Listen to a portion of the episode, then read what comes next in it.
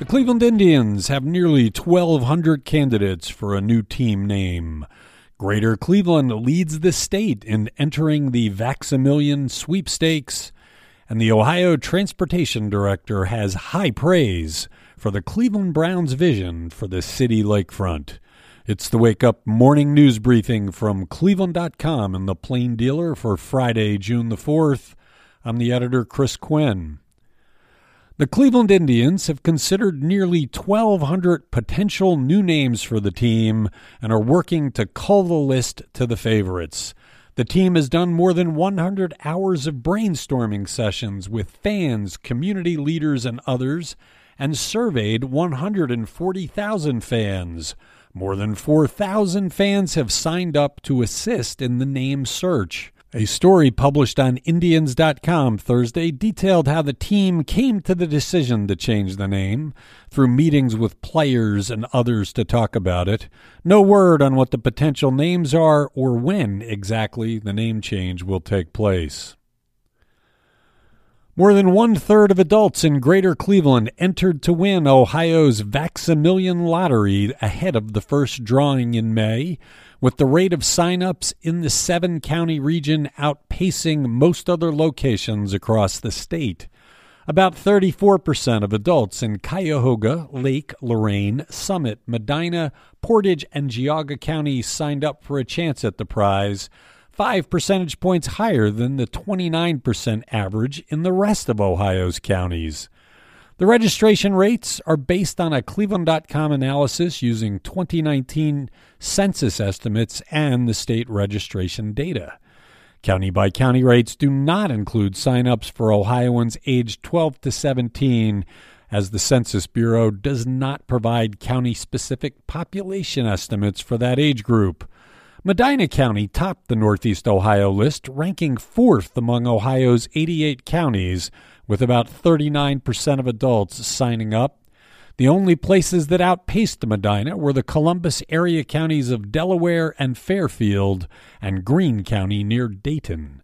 Cuyahoga ranked thirteenth in the state, with about thirty-three percent of adults signing up.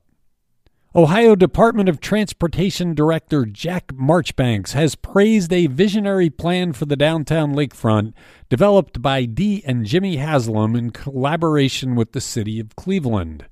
At an online meeting of the agency's Transportation Review Advisory Council, Marchbanks called the Browns' vision a bold one. The Haslams in the administration of Mayor Frank Jackson first unveiled their concept in May. It calls for extending the downtown mall with a huge land bridge over lakefront rail lines and Ohio Route two to create a seamless connection between downtown and Lake Erie. Marchbanks said the lakefront vision one-ups a three hundred eighty million dollars project completed in twenty eighteen in Saint Louis that included a two hundred eighty-five foot long land bridge over Interstate forty-four to connect the city's downtown to the towering Gateway Arch. Cleveland is seeking a five point six million dollars grant for traffic and engineering studies to explore the impact of the lakefront concept.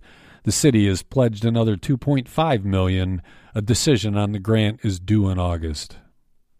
A former U S House of Representatives colleague wants Housing and Urban Development Secretary Marcia Fudge to use her executive discretion to not enforce the federal prohibition against marijuana use in federally assisted housing in jurisdictions where marijuana is legal.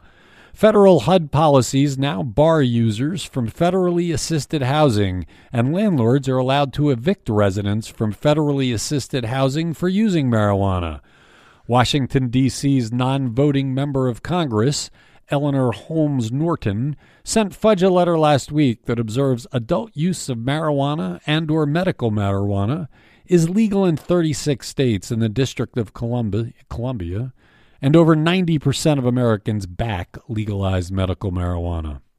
A Youngstown area doctor was sentenced Thursday to twenty-two years in prison for luring six young girls to hotels for sex. U S District Judge Pamela Barker also fined Albert Aydtos, fifty-three, a former emergency room physician, fifty thousand bucks. She called his detailed planning to find and meet the victims, ages twelve to fifteen, disgusting. I don't understand how you budget two thousand dollars a month for this, Barker told Aydtos, adding later the conduct is reprehensible. The case came to light in the summer of twenty nineteen when Ashland police received a tip of a man who had sex with a young girl. In February, Aydtos pleaded guilty to eight charges, three counts of sex trafficking of a minor under the age of fourteen, three counts of sex trafficking of a minor under the age of eighteen, and one count of the production of child pornography.